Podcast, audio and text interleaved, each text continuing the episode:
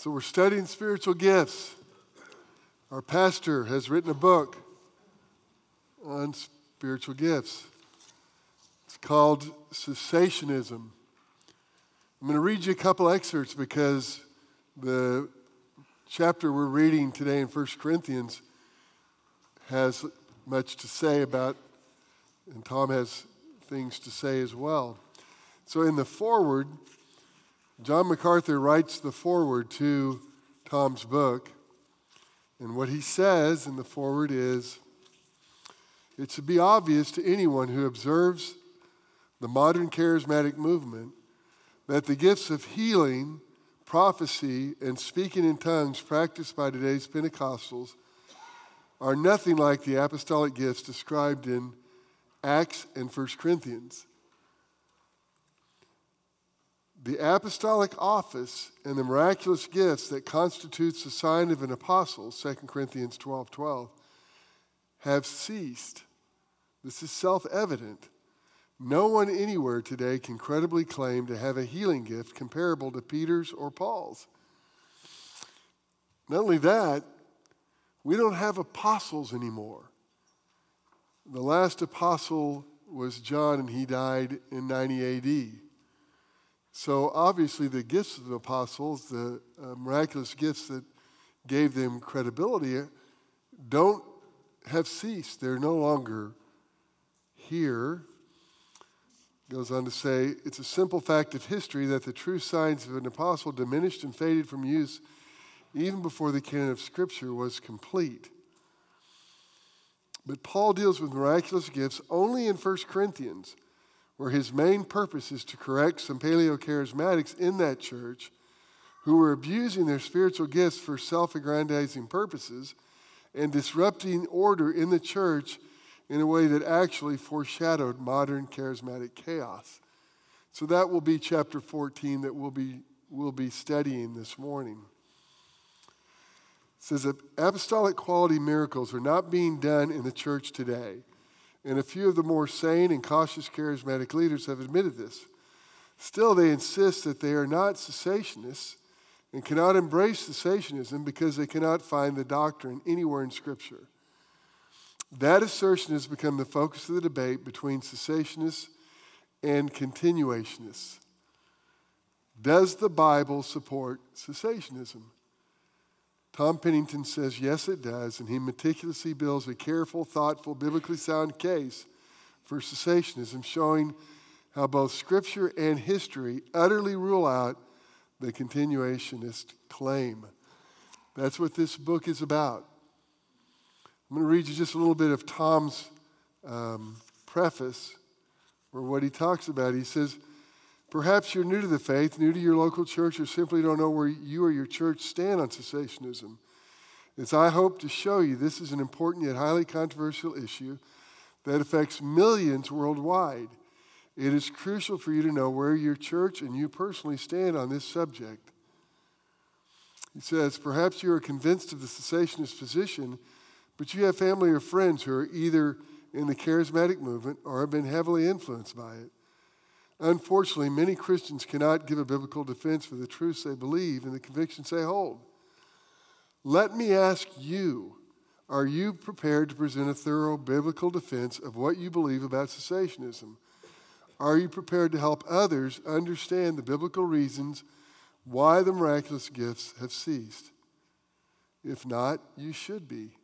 My prayer is that this book will be a starting point in equipping you to defend what you believe it is critical for you to invest in laying a biblical foundation on this issue. So, this book's in our bookstore.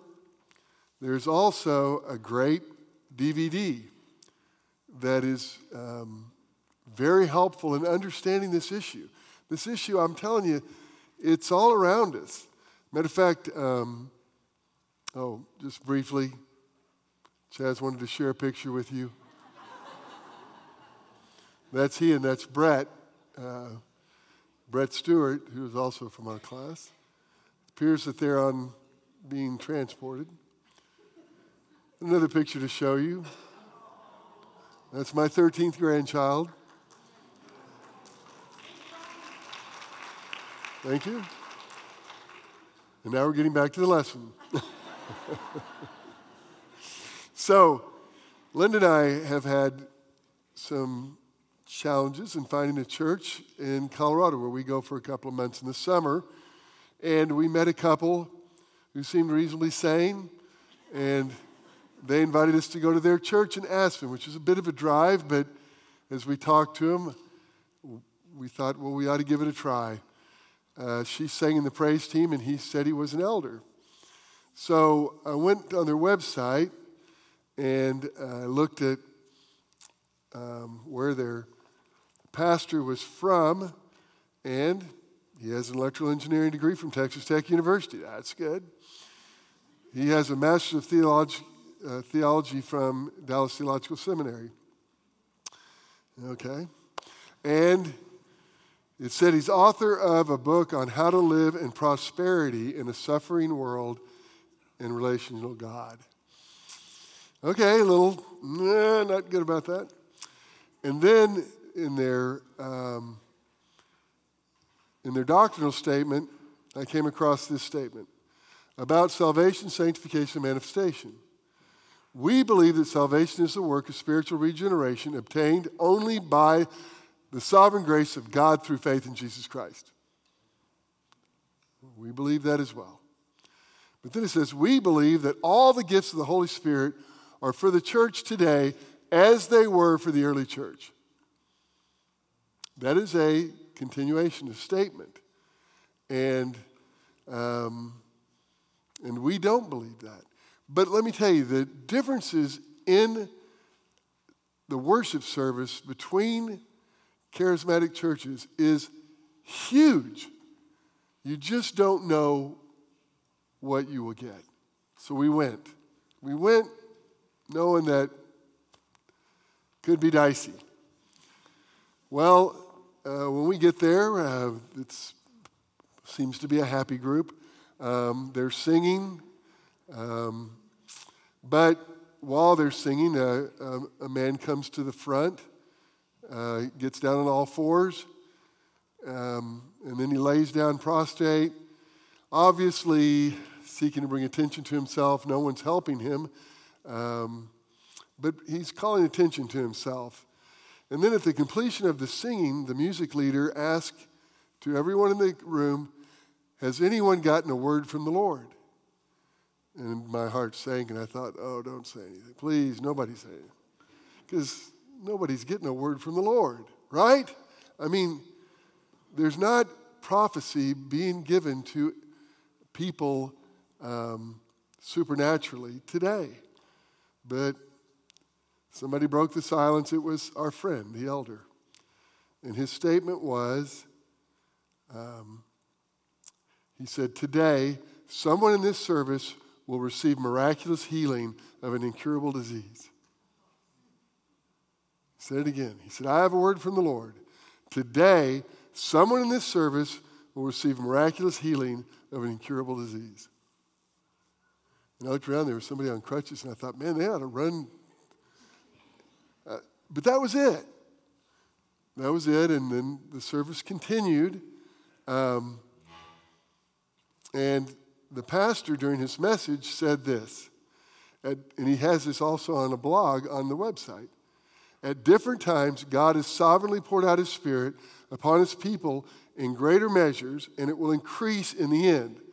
However, with Pentecost, we are no longer just wait for the next great outpouring, but to seek earnestly desire to prophesy. The church that does not obey the commands of God re- related to prophecy will be vulnerable as more false prophets in Christ arise in society. In the sermon, he actually said, If you are not receiving revelation today, you can be led astray. And then at the end of his blog, he says this where are the prophets today? Who are the prophets today? You are the prophets today. Find a church that embraces a healthy pursuit of the gifts of the Spirit.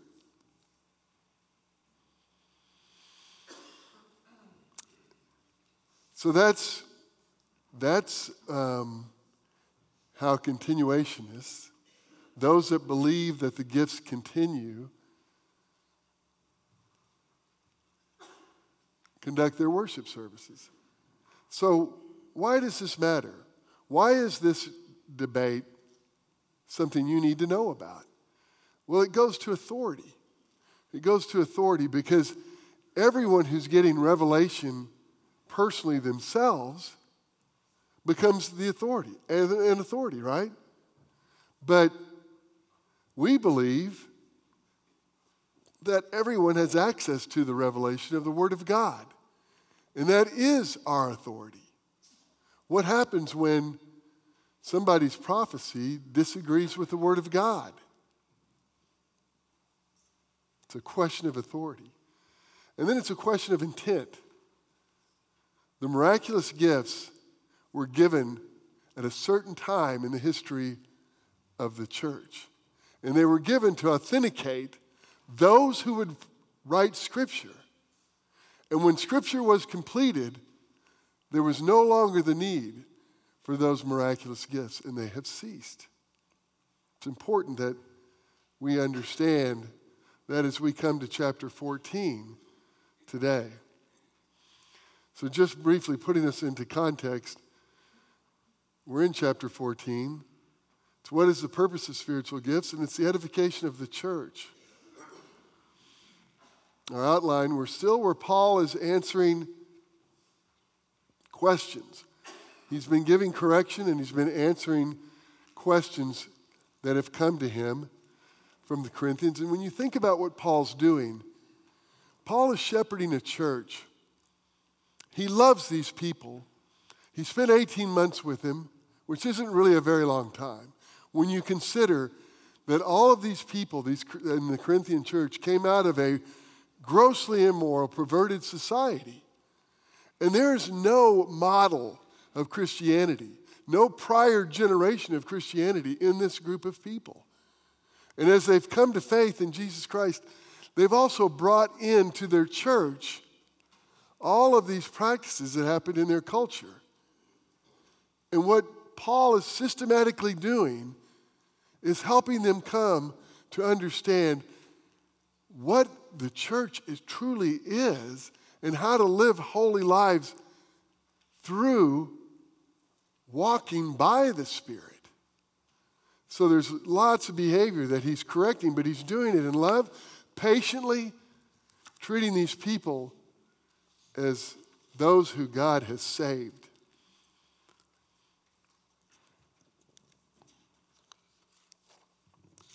When we picked up in chapter 12, we began three chapters that have to do with the spiritual gifts. Chapter 12, and I'm going to give you three E's, so maybe it'll help you remember. When you come to chapter 12, that was the endowment of the spiritual gifts. That's where we learn the definition of the spiritual gifts and how we receive them. They received, it said in chapter 12, verse 7, by each one for the common good talks about how the Spirit gives as He wills, that God has placed those with spiritual gifts as He desires, and that we are Christ's body and individually members. And that the definition of spiritual gifts is at the moment of salvation, every believer, without exception, is given a supernatural spiritual ability by the Holy Spirit. And all Christians are obligated to exercise their spiritual giftedness to the glory of God and for the building up, building up, edifying, the building up of one another in the church. We looked in chapter 12 that there's temporary miraculous gifts. That would be apostleship, miracles, healing, tongues. And then there's the permanent ministering gifts that are in the church today that you have one of these gifts. These are some of them. This isn't a exhaustive list, but you have a spiritual gift, and it, it, it may fit in one of the categories of these permanent ministering gifts preaching and prophecy, teaching, exhortation, service, helps, leading, administrating, giving, showing mercy, faith, spiritual discernment, evangelism, shepherding, teaching. These are not an exhaustive list of the permanent gifts, but that's an example of the permanent gifts. They're in chapter 12 of 1 Corinthians. Then we come to chapter 13. We see what the essential element, that was from the lesson last week. What was the essential element in ministering the spiritual gifts? Do you remember? No, it's love. So, endowment, chapter 12, essential element in chapter 13. Chapter 14, we're going to look at the purpose of the spiritual gifts edify. Edify. So, endowment, essential, and edify. Paul's going to identify what the purpose of uh, God has in giving spiritual gifts to believers, and it's to edify those who assemble together as Christ's church. He's going to use a contrast in this chapter between two of the miraculous gifts of tongues and the gift of prophecy to emphasize the purpose of the spiritual gifts in the church. So, 1 Corinthians is one of the earliest books written in the New Testament. So, the miraculous gifts were still operational in the church at that point in time. And Paul needed to address the corruption of the gift of tongues by some in the church. So, as with other problems in the church, the Corinthians brought the pagan practices from their previous worship into the church. So, some of those who claimed to exercise the gift of tongues were doing this ecstatic, uh, ecstatic utterances, unintelligible speech, this gibberish. They were seeking to exalt themselves in the church by interrupting the service with their own speaking. The desire for recognition was so overwhelming that some counterfeit the gift of tongues and created chaos in the church. Paul corrects the selfish motive behind corruption of the use of tongues that disrupts the church. And he encourages the selfless motive in the use of prophecy to edify the church. Okay, so what's going on in the church today? Paul's not addressing that because this is in the church today. And he's addressing what was going on in the church, in the Corinthian church. But it's remarkably similar, isn't it? The way that some of these things are taking place that interrupt the service, that bring attention to individuals, and that are disruptive. But what Paul's dealing with is what's going on in the Corinthian church. So, although both spiritual gifts and prophecies are both spiritual gifts, prophecy and tongues were temporary and ceased when the canon of Scripture was complete. What we're going to try to do today is we're looking at these two and the contrast that Paul gives. Let's look at the principles that he's teaching us about how spiritual gifts are to be used in the church today. And I think we can get those. Now, we talk about the gift of tongues, specifically, what we're talking about is um, where we're, we're told about him is just three times in all of Scripture. Three times, other than what we have in our, our chapter today. And they're all in Acts. The first one's very familiar. It's at the day of Pentecost from Acts 2, where it says, And they were all filled with the Holy Spirit. They began to speak in other tongues as the Spirit was giving them utterance. So they were speaking in other tongues. It goes on to say, Now there were Jews living in Jerusalem, devout men from every nation under heaven.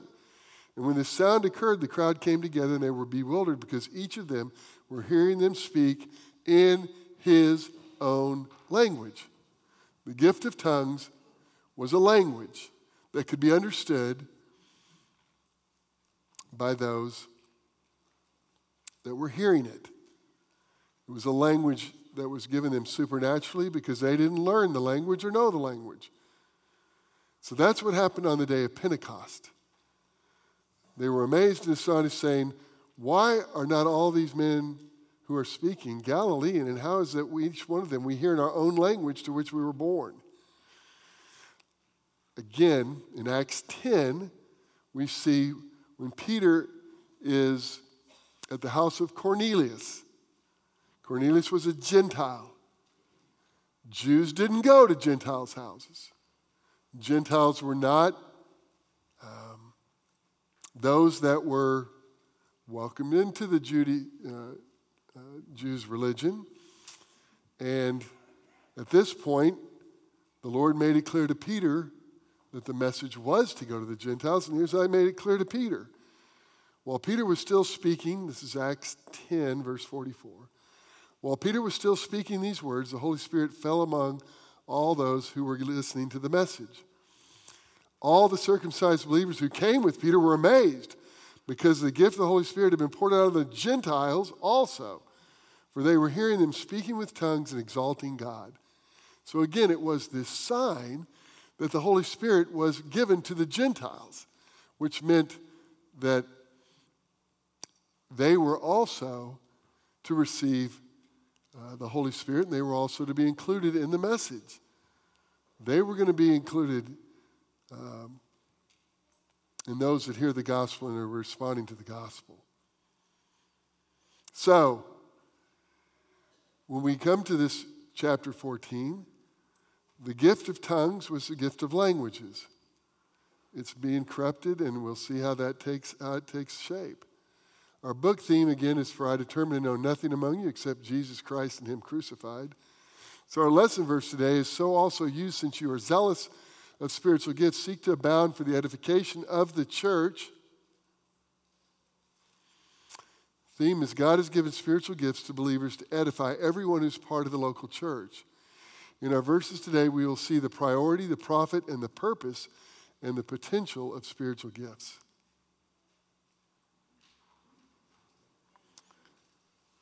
Well, let's read chapter 14, verses 1 through 5. Pursue love, yet desire earnestly spiritual gifts, but especially that you may prophesy. For one who speaks in a tongue does not speak to men, but to God. For no one understands, but in his spirit he speaks mysteries. But one who prophesies speaks to men for edification, and exhortation, and consolation. One who speaks in a tongue edifies himself but the one who prophesies edifies the church. Now I wish that you all spoke in tongues, but even more that you would prophesy. And greater is the one who prophesies than one who speaks in tongues, unless he interprets, so that the church may receive edifying. Clearly, the word edify is important in these verses. It means to build up. And its purpose is that one would desire the spiritual gifts in order to edify the church. You know, we ended last week with pursue love from chapter 14, verse 1. Pursue love, it means with effort, intensity, determination, with your heart, mind, and soul. That's to be the essential element in the exercise of our spiritual gifts. What we share with one another in this church. Pursue love, yet earnestly desire spiritual gifts. Earnestly desire to be able to use what God has given you, made you a steward of, but especially that you may prophesy. Why? He's, he's, Paul's clearly showing that the priority of spiritual gifts, prophet, prophecy is the priority. Again, prophecy is a supernatural ability to speak direct revelation from God to his people. Some examples from Scripture are Moses, of course, who spoke the law to his, given directly from God to his people. All the Old Testament prophets, the apostles, uh, practiced the miraculous gift of prophecy, having received direct revelation from God and became the author of, of the New Testament scriptures. And then, of course, Jesus, who is God and the greatest prophet.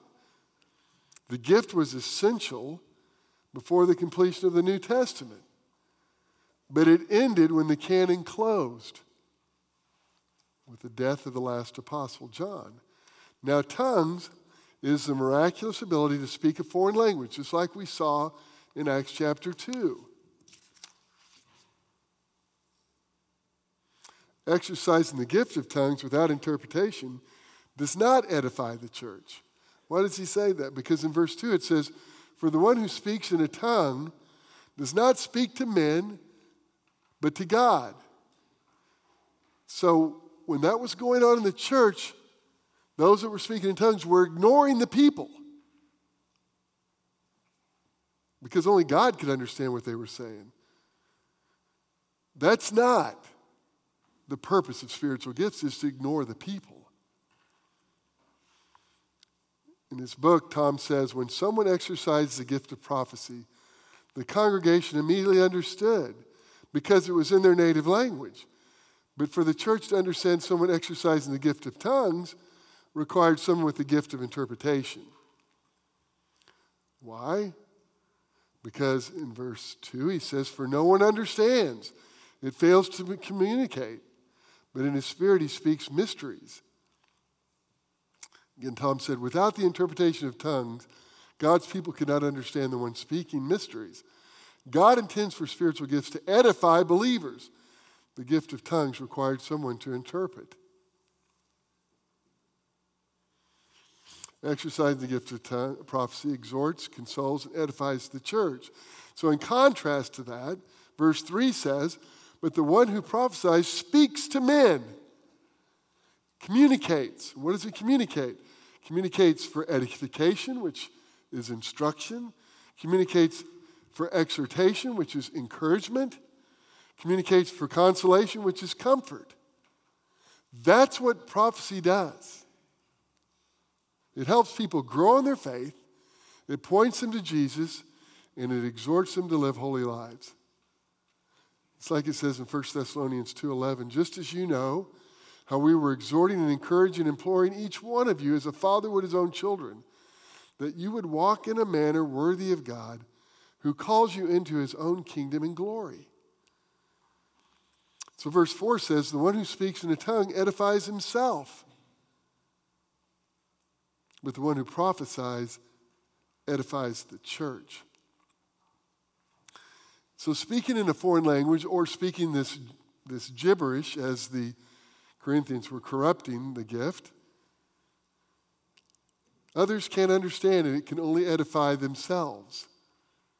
But prophecy took place in a public worship service when the church assembled for praise, prayer, and instruction and built everyone that was in attendance up. So, the priority of spiritual gifts is for the edification of the church over the individual. When Paul says in verse 5, Now I wish that all of you spoke in tongues, what he's saying is, it's hyperbole there. It's, that's, he knows he's not God's plan, but he says, But even more that you would prophesy. That's the priority. You know, the way that Paul said that's very similar to the way that uh, Moses said to Joshua when Eldad and Medad were prophesying in the camp. This is from Numbers 11, 27 through 29. So a young man ran to Moses and said, Eldad Medad are prophesying in the camp. And then Joshua, the son of Nun, the attendant of Moses, said, Moses, my Lord, restrain them, stop them. But Moses said to him, Are you jealous for my sake? Would that all of the Lord's people were prophets, that the Lord would put his spirit upon them. Were all of the Lord's people prophets? No, that's not what Moses is saying. But he's saying that there's a priority to this gift. And, you know, if all of the people had it, that wouldn't be a bad thing. But not all the people have it. It's just a way of, of emphasizing the benefit of that gift. Because we know in 1 Corinthians 12 29, it said, All are not prophets, are they? All are not apostles, are they? No, they're not. All are not teachers, are they? All are not workers of miracles, are they? All do not have the gift of healings, do they? All do not speak with tongues, do they? All do not interpret, do they? Again, the point here is there's a variety of spiritual gifts, and they're not all given to each to people, uh, every person individually. But in verse 5, Paul goes on to say, Greater is the one who prophesies than the one who speaks in tongues, and unless he interprets. Interpretation communicates so that the church may receive edifying when it communicates, there's the benefit of edification. Kistemaker says, and when the congregation is edified, then the basic principle of love prevails. So, the priority of spiritual gifts is clearly based on how the exercise of the gift edifies the church. Prophecy was a priority because of the edification that it brought to the church. Well, now we can get the profit from spiritual gifts. Look at verse 6 from chapter 14.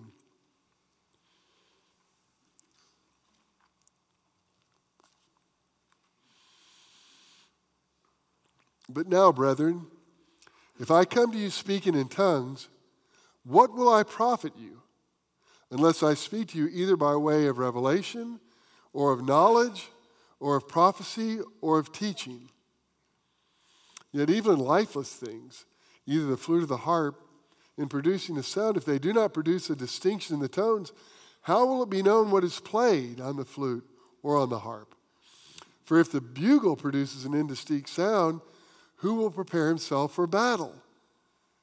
So also you, unless you utter by the tongue speech that is clear, how will it be made known what is spoken?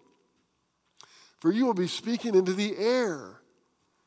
There are perhaps a great many kinds of languages in the world, and no kind is without meaning. If then I do not know the meaning of the language, I will be to the one who speaks a barbarian, and the one who speaks will be a barbarian to me. So also, you, since you are zealous of spiritual gifts, seek to abound for the edification of the church. Okay, so the church will be edified from hearing revelation through knowledge, prophecy, and teaching that gain them understanding. Verse 6, he speaks, he, he comes back and he calls them brethren. But now, brethren, he wants them to understand. He's bringing them to his uh, same equality. I speak to you as brothers. But if I come speaking to you in tongues, by the way, Paul never did, Paul never came to them speaking in tongues. Why? We're going to get that later in the chapter, but I'll tell you what it says. Paul said, I thank God I speak in tongues more than all of you. However, in the church, see, in the church, I desire to speak five words with my mind so that I may instruct others rather than 10,000 words in a tongue. See, the issue is communication. And what Paul's saying is he wants the communication to be clear. He says in verse 6, What will I profit you? Again, that's Paul's goal. Profit is how will I edify you? Unless I speak to you either by way of revelation, or of knowledge, or of prophecy, or of teaching. Those are what build up. They build others up by helping them grow in their faith, revelation, and knowledge. They build them up by pointing them to Jesus Christ, prophecy and teaching. And they instruct them on how to live holy lives.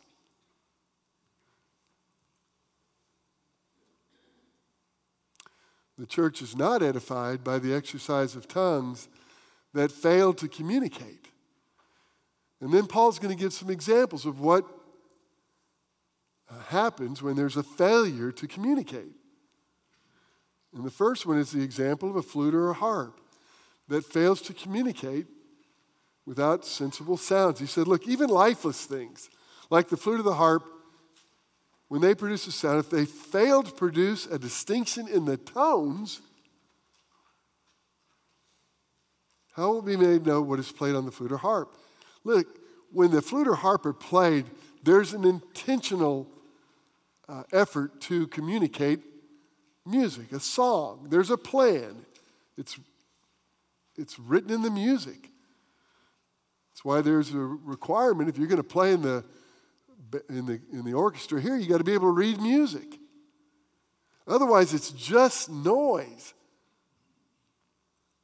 And then he goes on to say, the example of a bugle that fails to communicate without the right note. For if the bugle produces an indistinct sound, who will it prepare for battle? You know, that's the instrument that's going to call the soldiers to assemble, to prepare for battle. But one bugle that cannot hit the right note, it's not going to be able to communicate, so there'll be no one to come. When the when its exhortation is to charge, the bugle failed to assemble them. Doesn't communicate, that's the point. Verse 9 So also you, unless you utter by tongue speech that is clear, how will it be known what is spoken? For you will be speaking into the air. Useless speech that lacks clarity and cannot be comprehended is like speaking into the air. It's just noise. The last example is that of a foreign language, verse 10. There are perhaps a great many kinds of languages in the world, and no kind is without meaning. It's a common purpose all languages have, and that's to communicate. They have meaning. Verse 11 If then I do not know the meaning of the language, I will be to the one who speaks a barbarian. A barbarian, meaning a, one that's from a different ethnic group. Somebody that you can't connect with because you can't communicate. And he says, and the one who speaks will be a barbarian to me because I can't understand him either.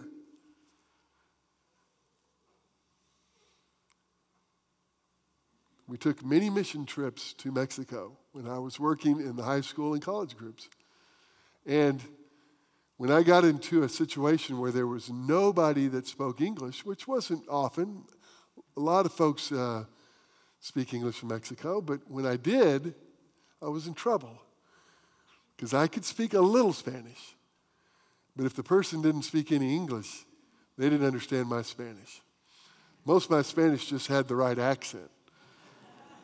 So I was like a barbarian to them, and, and they were like a barbarian to me. We, we couldn't connect. We didn't speak the same language, couldn't communicate with each other. The church is not edified by a message that lacks clarity and cannot be comprehended.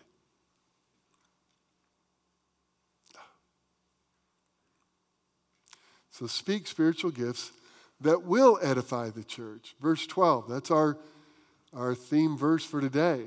It says, So also you, since you are zealous for spiritual gifts, I mean, that's what the Corinthians appeared to be anyway.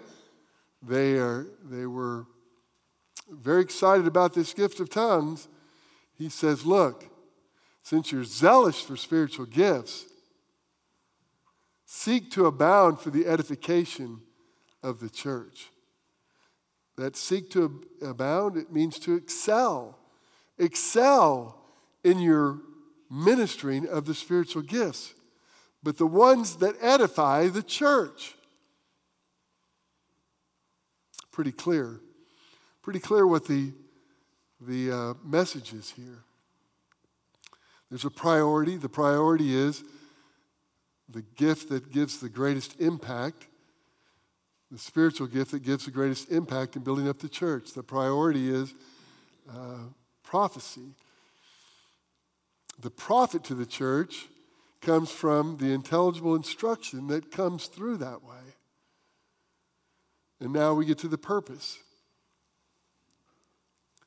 The purpose of spiritual gifts. Let's read 13 through 19. Therefore, let the one who speaks in a tongue pray that he may interpret. For if I pray in a tongue, my spirit prays, but my mind is unfruitful. What is the outcome then? I will pray with the spirit, I will pray with the mind also. I will sing with the spirit, I will sing with the mind also. Otherwise, if you bless in the spirit only, how will the one who fills the place of the ungifted say, the amen at your giving of thanks, since he does not know what you are saying. For you are giving thanks well enough, but the other person is not edified. I thank God I speak in tongues more than all of you. However, in the church, I desire to speak five words with my mind so that I may instruct others rather than 10,000 words in a tongue. Again, the exercise of spiritual gifts should engage the mind and the spirit.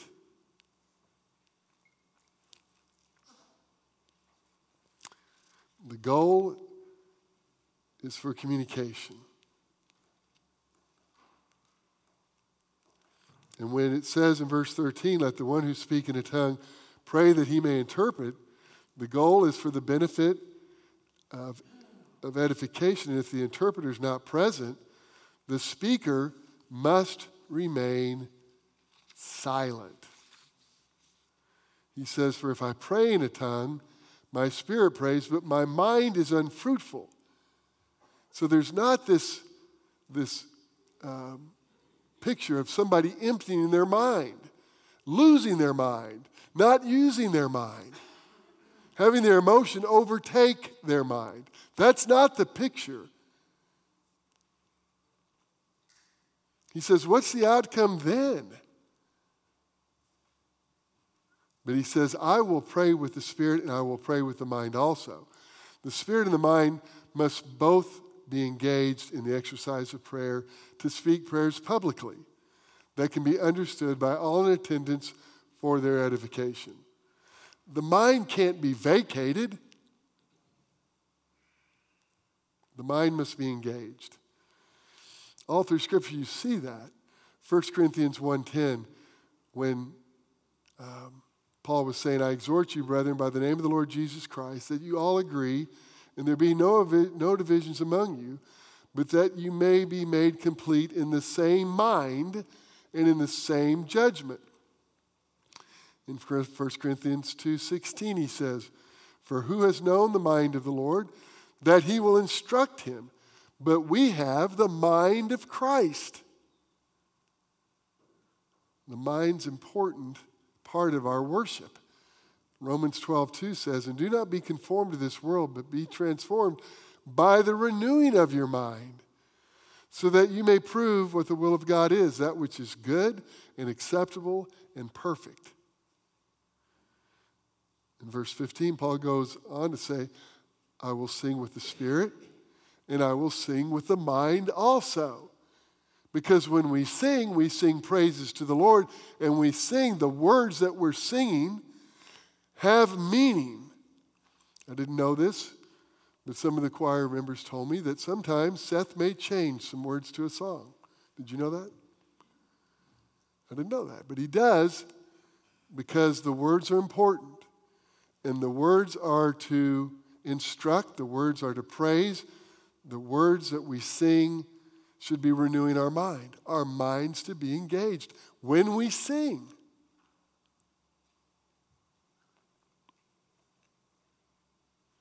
As the spirit and the mind are engaged in praying, the same must occur as we sing. So the exercise of spiritual gifts should engage the mind and the spirit. Verse 16 says, Otherwise, if you bless, bless meaning there, offer praise to God in worship, in the spirit only, in this unintelligible communication, how will the one who fills the place of the ungifted, the ungifted is somebody who's unlearned or unskilled, say amen. The amen there um, in the Hebrew means agreement, it means so let it be. In the Southern Baptist Church, we often heard that. Amen.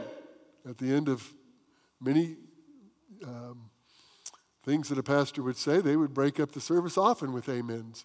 Well, that, that's not possible in this service because it doesn't understand what they're saying. He says, even at your, at your giving of thanks in verse 16, since he does not know what you are saying. There can be no agreement. Again, the exercise of spiritual gifts will not edify the church if they're not understood. Verse 17, he says, For you're giving thanks well enough, but the other person's not edified. Why is the other person not edified? Because you have totally disregarded him. He's frustrated, he's confused, he's bored. It violates love. Verse 18. He says, Paul says, I thank God I speak tongues more than all of you. The exercise of spiritual gifts are to provide instruction to edify the church.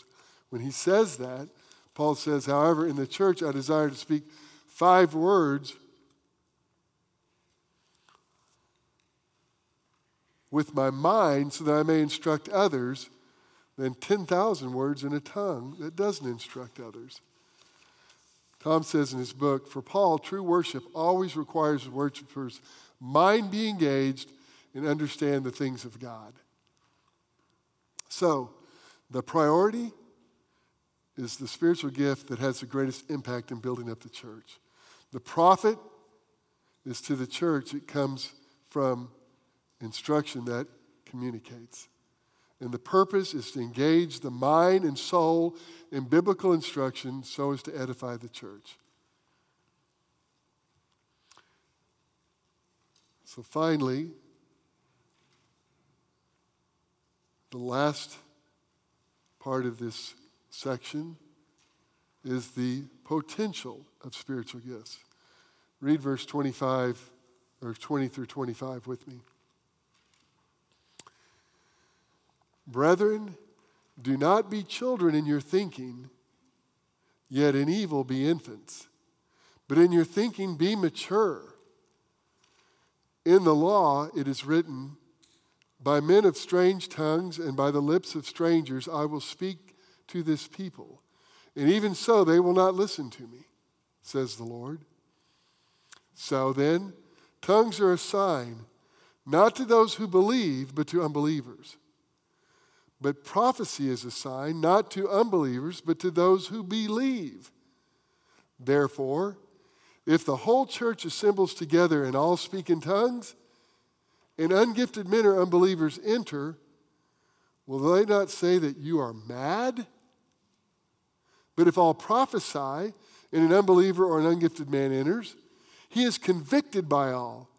He is called to account by all. The secrets of his heart are disclosed. And so he will fall on his face and worship God, declaring that God is certainly among you. There's some beautiful verses right there.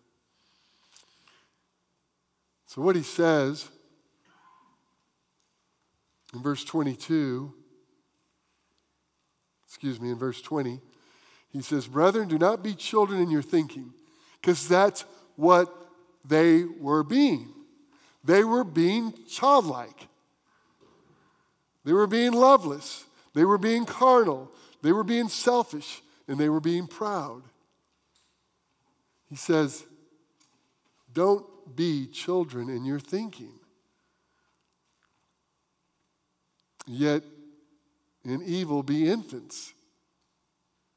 They were seeking to exalt themselves, they were ignoring others. But he says, but in your thinking, be mature. Paul appeals to them to be mature. What he's saying to them, in, in all respects, is what? Grow up. Right? But they were not interested in truth, but experience. They were hedonistic in their pursuit of good feelings over sound doctrine or holy living. They were interested in pleasing themselves, but not the Lord or his people. In verse 21, he says, In the law it's written, By men of strange tongues and by the lips of strangers, I will speak to this people. So, what Paul's doing here, he's quoting Isaiah 28. Isaiah 28, verse 11. Indeed, he will speak to this people through stammering lips and foreign tongues. He who said to them, Here is rest, give rest to the weary, and here is repose, and they would not listen. Even so, they will not listen to me, says the Lord. So, one of the commentators, Garland, who I read, says this What Paul's referring to here is since Israel refused to heed what God spoke to them through Isaiah in an understandable language, God then approaches them by means of a foreign language of the conquering Assyrians. Since they are not able to understand this message, it assures their unbelief and becomes a sign of judgment. Verse 22 So then, tongues are for a sign, not to those who believe, but to unbelievers. It was as if on the day of Pentecost, when those were speaking in tongues, it was a sign to the nation of Israel that God was turning away from them as being his, his people.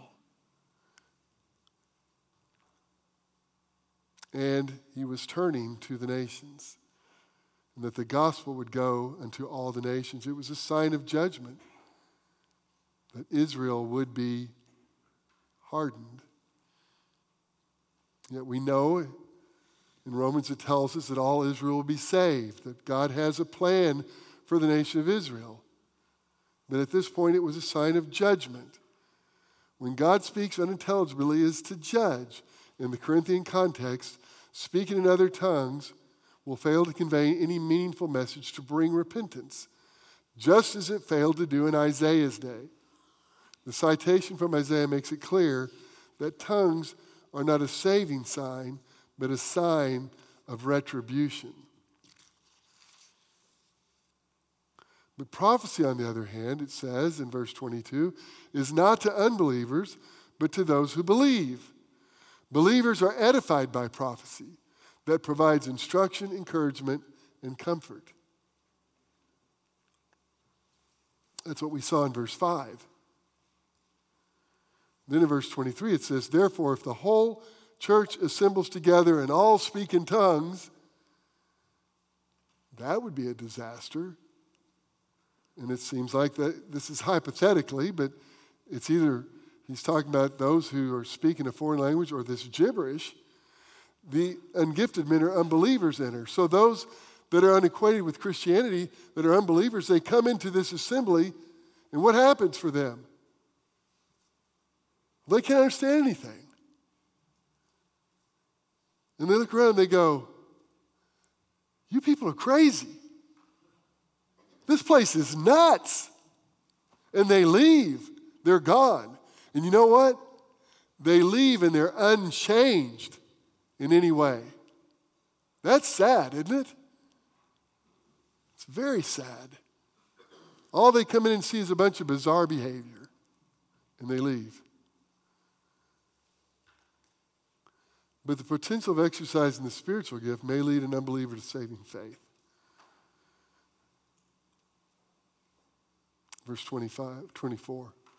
But if all prophesy, and again, this is hypothetically, but if they receive prophecy, they receive the gospel. They receive instruction about a holy God. It says, when this unbeliever or this ungifted man enters, he's convicted. He's convicted as a sinful man. He's convicted of his sin because prophecy points to Christ, points the individual to the sin in their lives and their need for a Savior. It calls them to repentance. It says he is called to account by all. It says the secret of his hearts are disclosed, so he will fall on his face and worship God. That's what happens when the Lord saves someone after they've heard the gospel. The job of the church and the job of believers is to accurately present the gospel that there is a holy God and that the holy God has our holy God has a standard. He's creator, his standard is perfection for man.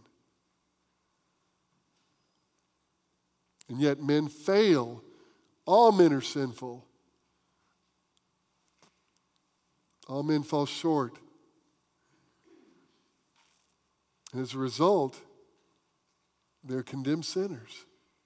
It says that they'll, they'll have eternal punishment. And there's nothing they can do on their own to bring themselves to be reconciled to God. There's no good works, there's no good intentions that will bring him to a right standing before God.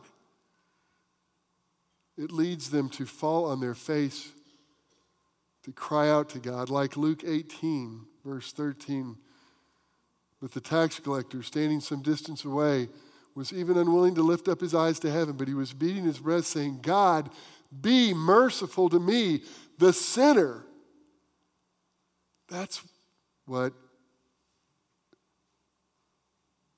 prophecy does proclamation of God's word. Prophecy, by contrast, has the potential to penetrate the innermost sanctum of an unbeliever's soul with the laser light of divine judgment. It presents evidence that causes the individual to be scrutinized, exposed, and convicted of sin or of the truth. And it leads them to the Lord Jesus Christ. And when God saves them, they're broken. Just like every one of us in this room, we're broken when we came to the Lord Jesus Christ. And He brings forgiveness, He brings righteousness that we can't earn ourselves. It leads these people then to declare that God is certainly among you. What a great testimony to the ministry of this church that points to Christ and that God is exalted. That verse 25 again is a quote by Paul from Isaiah 45 that says, Surely God is with you, and there is none else. There is no other God. What a contrast. What a contrast of worship services where one, where the uh, gift of tongues that was unintelligible resulted in unbeliever thinking everybody was crazy and leaving unchanged, versus where the exercise of the gift of prophecy resulted in unbelieving understanding the holiness of God and confessing their own sinfulness and crying out for salvation. One left the church unchanged. The other left the church as a new creation, declaring that God is certainly among you. Remarkable. Well, let's look at some application. The exercise of your spiritual gifts should edify the others in church. Excel, it says in verse 12. Again, just want to hammer that home because that's so important. That's what Paul wants us to see in this contrast. Verse 10, 1 Corinthians 10 24. Let no one seek his own good, but that of his neighbor. 1 Corinthians 12, verse 4 through 7. There are varieties of gifts, but the same Spirit. There are varieties of ministries, but the same Lord. There are varieties of effects, but the same God who works all things in all persons. But to each one is given the manifestation of the Spirit for the common good. The exercise of your spiritual gifts should not exclude those who visit our church.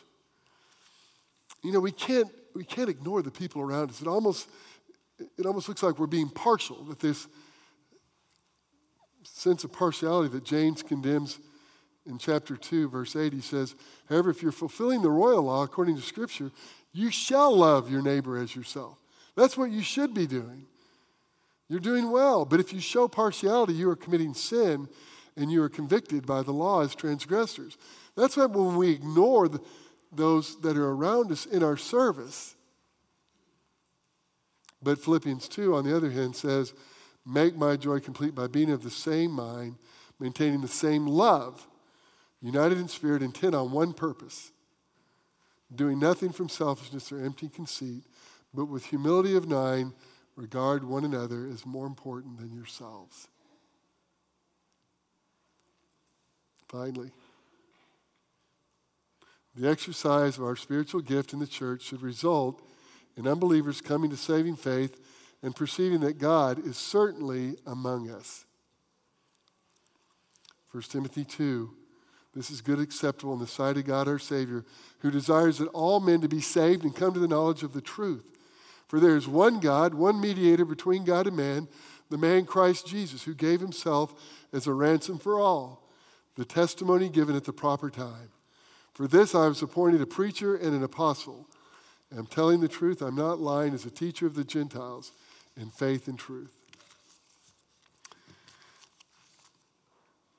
So,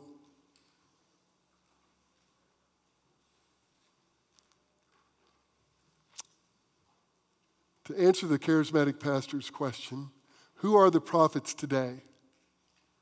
They are deceased. They have completed the role that God gave them. That's where are the prophets today. Who are the prophets today? There are not any. God is speaking to us through his word. Here's what it says in 2 Peter 1:19. So we have the prophetic word made more sure, to which you do well to pay attention as to a light shining in a dark place until the day dawns and the morning star rises in your hearts. But know this, first of all, that no prophecy of Scripture is a matter of one's own interpretation. For no prophecy has ever been made by an act of human will, but men moved by the Holy Spirit spoke from God. His last admonition was find a church that embraces a healthy pursuit of the gifts of the Spirit. I agree. That's what we need to do. Let's pray. Father, we are thankful, Lord. We're thankful that you have empowered us, you have endued us, you've given each of us gifts that we can serve in this church. And Father, you've made it clear that these gifts are to be ministered through our love. But you've also made it clear that there's a priority in the way that we're to, in the, the gifts that we're given, in the way that we're to minister. And the priority is to be to edify the church that is the profit that comes from us using our spiritual gifts. It's the purpose for all gifts is that they're used in a way that builds up the body, that, that builds faith, that points to Jesus Christ. Father, help us to use our gift in that way, no matter what it is. That it would be to the glory of God, and that its potential would be to help others see how the love of Christ radiates through us, that they may be drawn to the gospel. And Lord, they might respond in repentance and faith. Father, we pray these things in Christ's name. Amen.